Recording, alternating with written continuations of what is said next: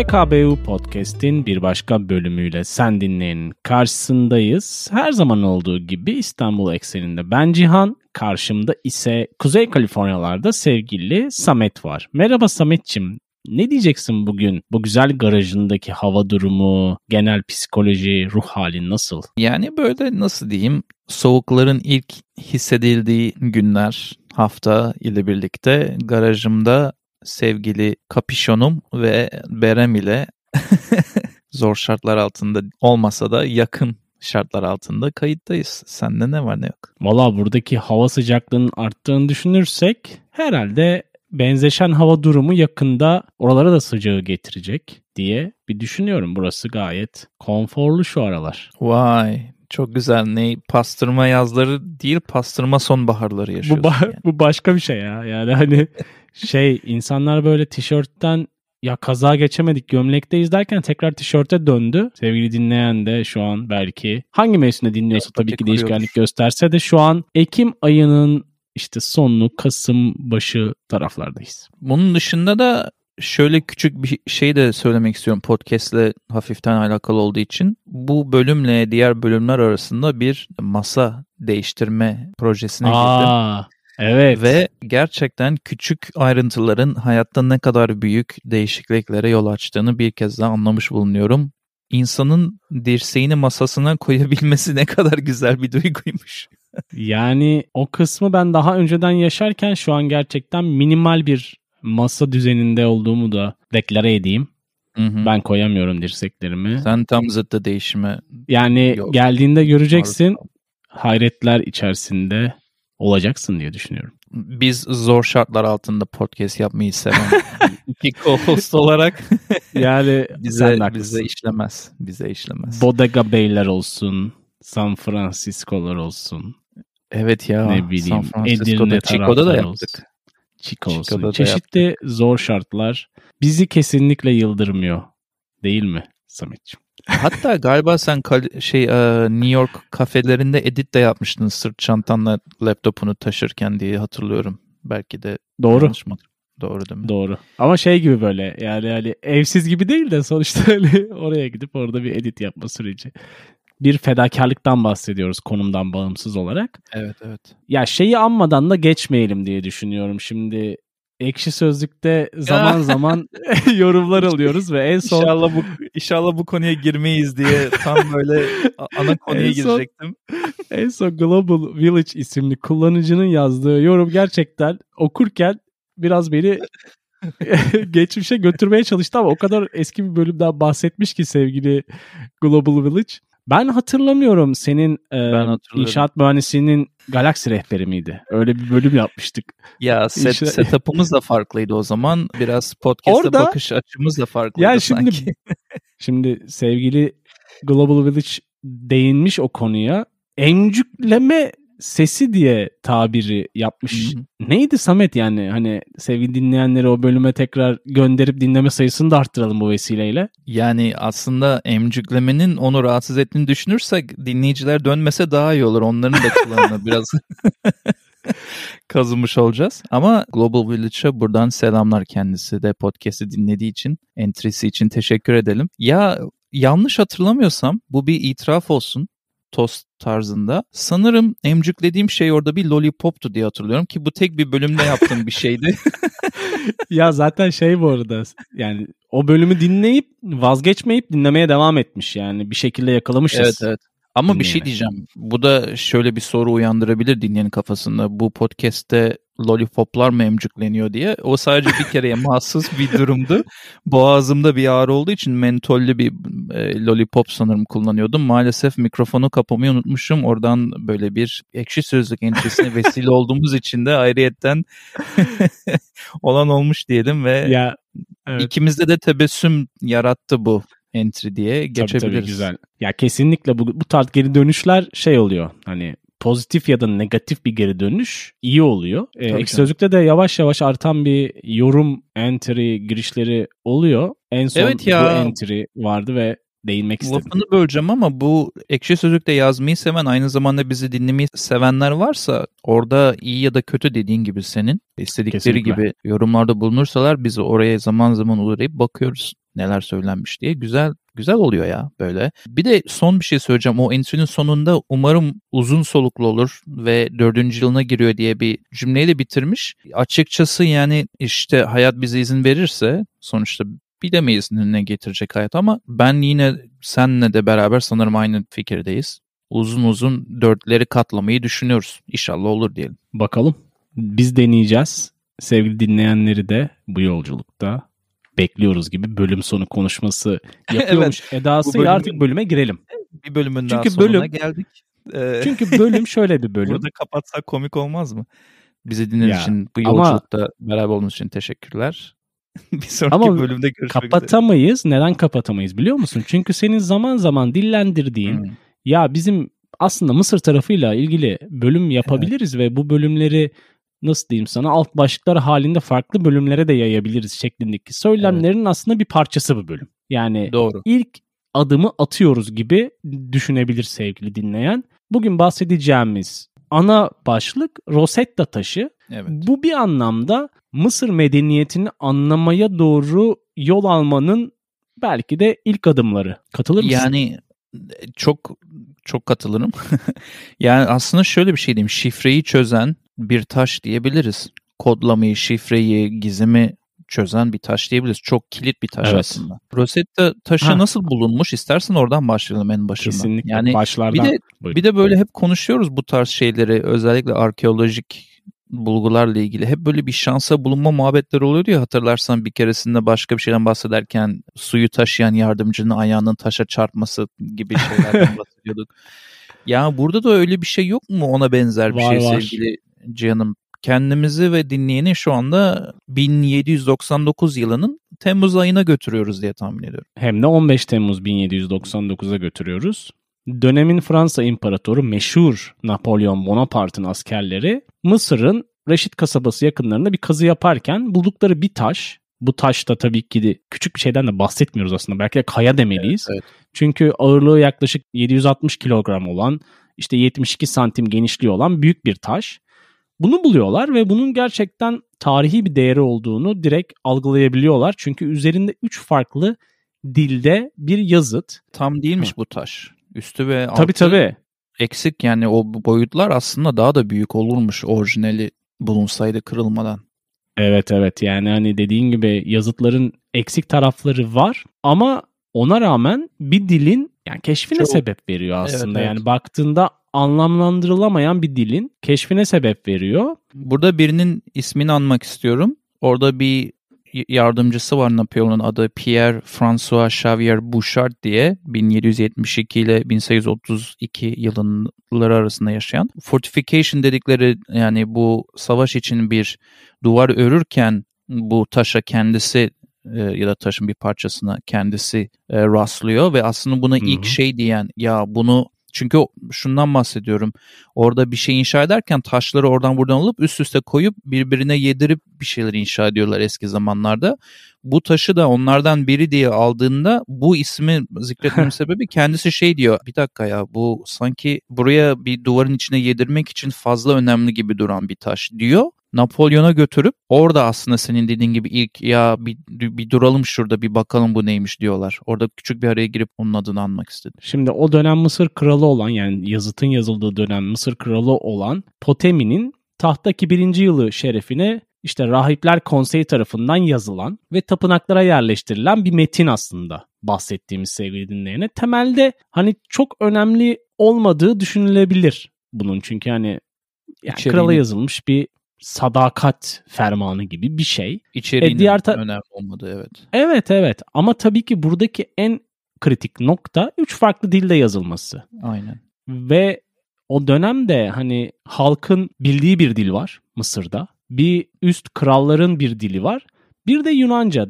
O dönemki kral Yunan olduğu için antik Yunanca da bu taşlarda var ve doğal olarak da dilin çözümlenmesini sağlıyor. Yani hieroglifinin anlaşılması ve Mısır medeniyetine doğru o kutsal yürüyüşün başlangıcı oluyor bir anlamda. Hieroglif bu 3 yazı tarzından en gizemli olanı zamanında bulduklarını. Dediğin gibi antik Yunanca ilk en çok kullandıkları çevirmek için dil, yani anladıkları dil.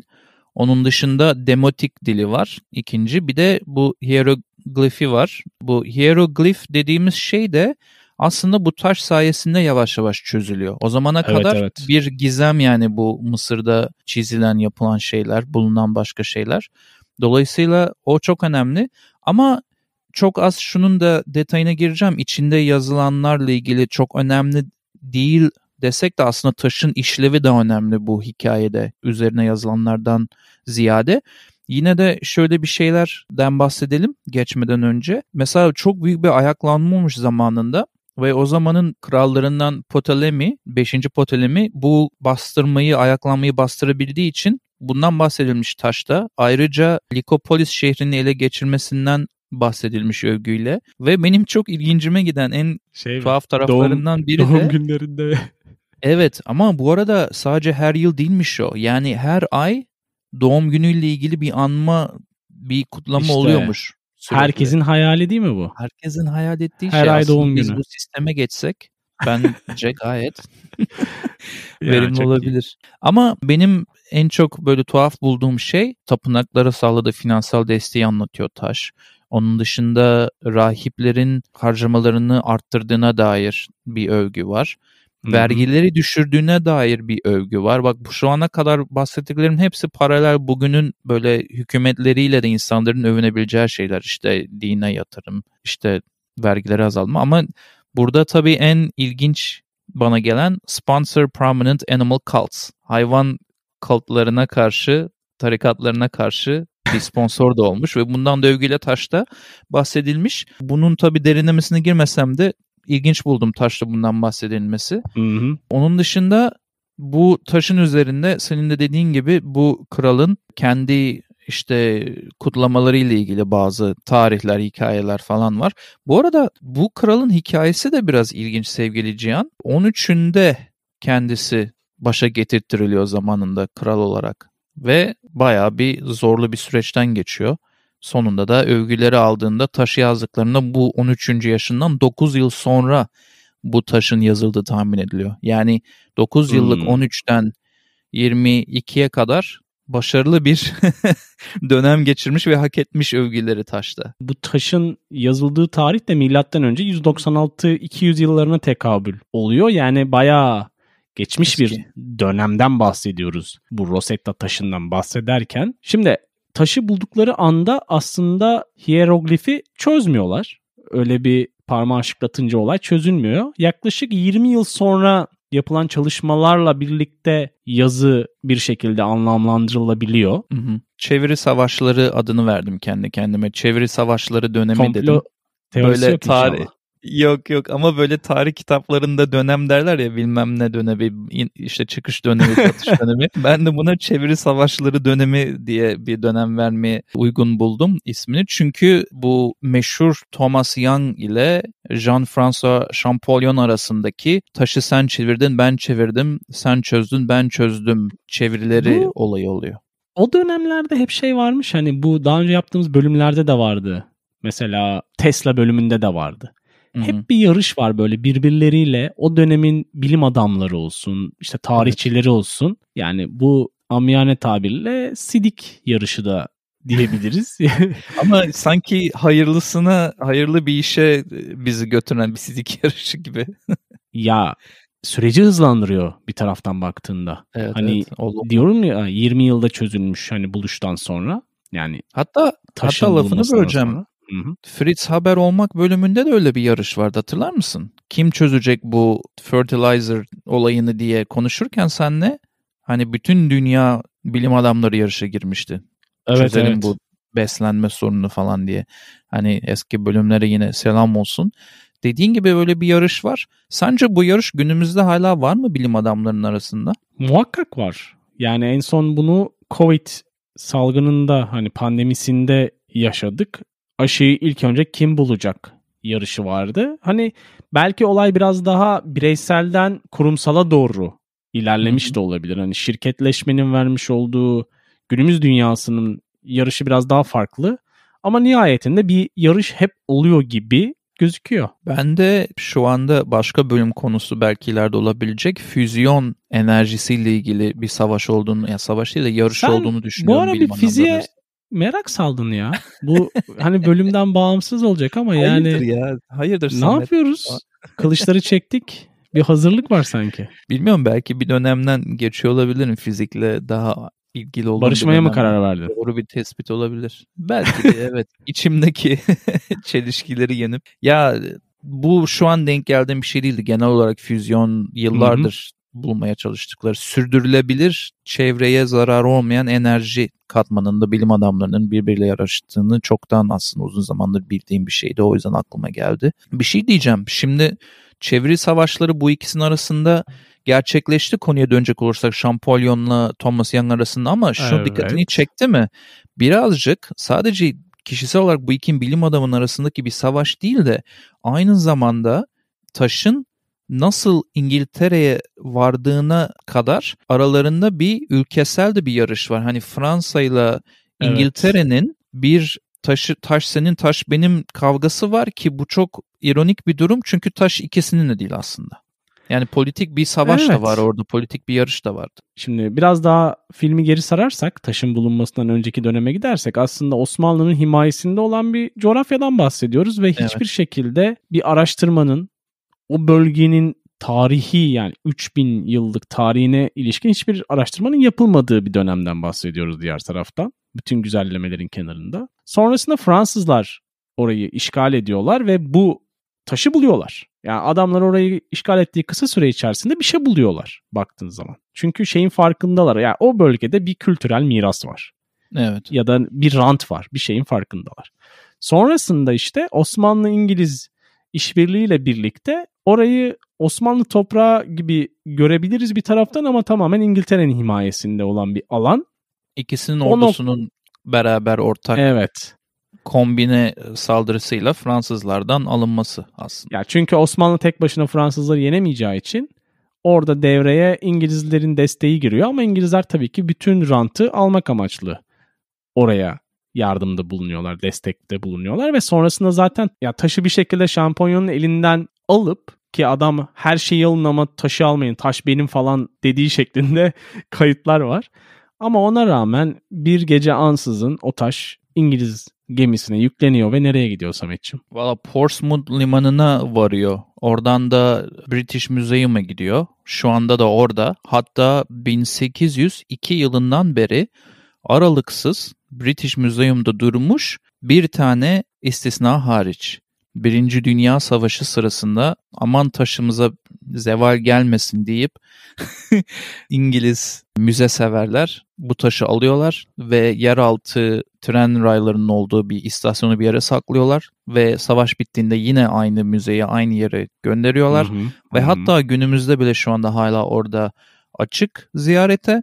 Ve hatta bölümü yaptığımız Ekim 2022 yılında da Hieroglyphs Unlocking Ancient Egypt diye Ekim 13'ten itibaren de bir exhibition başlatıyor müze. Rosetta Stone'un etrafında, onu merkez alıp onun etrafında dolanan bir sergi başlatıyorlar. Yani taş bir şekilde İngiltere'ye geliyor. Günümüzde hala Mısır çok ciddi şekilde bu taşı bize geri verin. 19. yüzyılda değiliz, 21. yüzyılın müze etik kodları yeniden yazılıyor. Millet birbirine vermeye başladı. Kimin neye, hani eski tarihine dair sahip olduğu şeyleri deyip baskı yapıyor. Hatta Reuters'ın bir haberi var sevgili Cihan. Bu taşın geri verilmesi için 2300 imzanın üzerinde bir imza sayısına ulaşılmış. Bunu tabii ki de Mısır'da yapıyorlar. Ama Reuters'ın haberinde şöyle bir basın sözcüsü, British Museum'un direkt kendisinin Reuters'a sağladığı bir e-mailde şöyle bir şey demiş. Biz hiçbir zaman resmi olarak bir talep ile karşılaşmadık bunu geri vermek için. Dolayısıyla böyle bir şeyden bahsetmiyoruz şu anda, düşünmedik. Ama bunu da bu adamın açıklamasını öğrendim. Daha önceki araştırmalarımda denk gelmedi. Sen de denk geldiyse düzeltirsin. Bu taşın 27 veya 28 tane kopyası varmış zamanında yazılan ve 21 tanesi hala şu anda Mısır'da bulunuyor. Diğeri de 22.'si de bizde bulunuyor. Diğerleri de zaten kullanılabilecek veya sergilenecek durumda değil diye bir açıklaması var. Bu taştan bir sürü yazılıp zamanında bütün Mısır eyaletlerine yayılmış diye ben okumuştum. aslında tek bir taş değil yani bu. Ama bulunan ve evet, iyi durumda olan taştan bahsedersek o. Ya bu şey hep var ya, Avrupa'nın bir sürü elit müzesinde o kültürlere ait olmayan bir sürü eser var ve hani o eserleri bir şekilde oralarda tutuyorlar. Bu ne anlama geliyor? Sömüren ülkeler kendi müzelerinde sömürdükleri ülkelerin eserlerini sergilemeye devam edecek demek oluyor. Vay, işte son lafına kadar katılıyorum. O edecek kısmında umudum bu olayların yavaş yavaş dönmesi ve bazı önemli taşların, bulguların arkeolojik değerlerinde yavaş yavaş artık farklı müzelere taşınması. Bu arada Mısır'ın şimdi dinleyen şey diyebilir, bunca zaman neredeymiş Mısır'da şimdi bu kadar baskı yapıyor diye. Mısır'ın bu taşla ilgili bu kadar heyecanlanıp şimdi çok böyle güçlü bir şekilde geri istemesinin sebebi Giza piramitinin yanına kendi ülkesindeki en büyük müzeyi inşa ediyorlar son birkaç yıldır ve bunu yakında açmayı planlıyorlar. Büyük bir müze, büyük bir turist geliri olmasını bekledikleri bir şey. Dolayısıyla da Rosetta taşını da orada görmek istedikleri için böyle bir baskıyı arttırmışlar son zamanlarda. İşi tabii son ana bırakmışlar. Keşke önceden. son ana bırakmışlar, haklısın. Yani bunu şöyle bitirebiliriz. Fransızlarla İngilizler arasında bir barış anlaşması yapıldığında bu Osmanlı'yla kombine atak sırasında bütün elimizdeki arkeolojik bulguları da size vermekle yükümlüyüz diye imza attığı için Fransa zamanında bunu İngiltere alıyor. Günümüzde Londra'ya kadar hala bulunan müzede tutuyor ve bu bölüm sonrasında da hem dinleyici için hem senin benim için bu taşın burada mı kalacağı, yani 200 yıldan beri burada olduğu halde burada mı kalacağı, yoksa bir gün biz bu bölümü çoktan yapmış olduğumuz halde biri dinlerken taşın artık Mısır'da mı olacağını zaman gösterecek diyelim.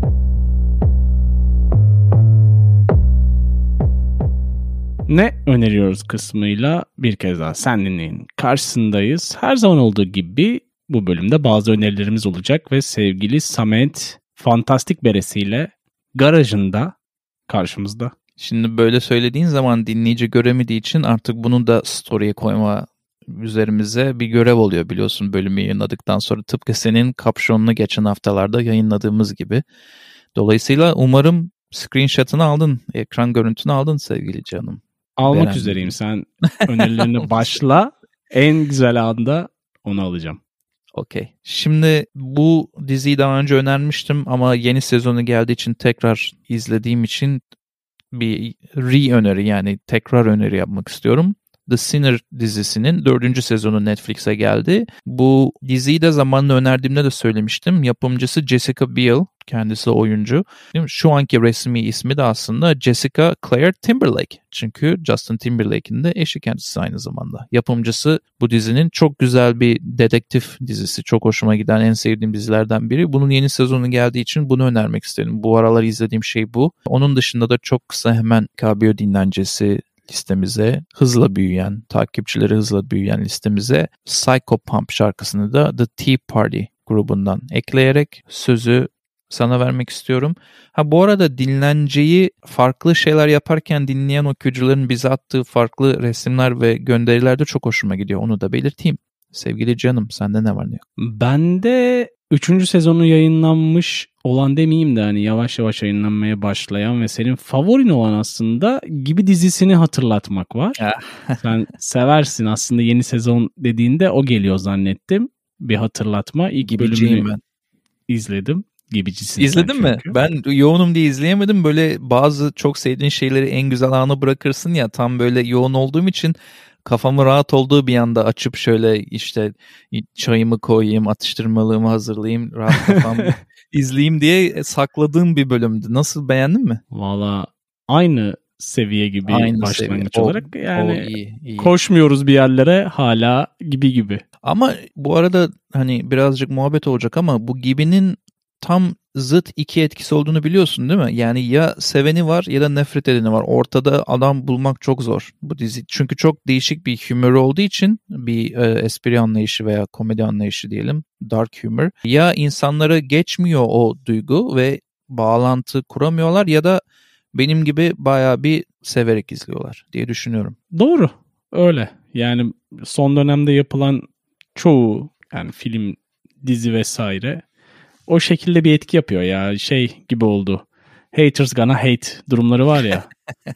O yüzden dolayı çoğu şey için geçerli yani. Gibi de onlardan biri. Diğeri de yeni gösterime giren ama bence hani yakın zamanda devam eden hala hatta bir sürü savaşın bayağı içten görülüp farkındalık sağlayabilecek ya da ne bileyim belki içselleştirilebilecek bir yapım. Netflix'te yayınlanan Batı Cephesinde Yeni Bir Şey Yok filmi. Bu belki şey yapabilir yani savaş filmi sevenlere eski zamanlardan güncel bir film olarak öneri olabilir. 2 tane de şarkı var. Klasik artık 2 şarkıya bağladık ki baktık artmayacak toplam playlistin dakikası bir. Bir tanesi Bright Eyes'dan First Day of My Life. Diğeri ise Mystic Braves grubundan Duckweiler. Bunlar HKB dinlencesi playlistlerimizde YouTube, Spotify ve Deezer'da olacak sevgili dinleyen. Bizimle yolculuğa devam ettiğin için çok teşekkür ediyoruz. Hem önceki bölümlerde hem sonraki bölümlerde bir yerlerde, ortalarda, ileride, başlarda görüşmek üzere. Bizimle kalın, sosyal medyada bizi takip edin. hkbpodcast.com'dan da bize ulaşmayı unutmayın diyelim. Hoşça kalın. Bay bay.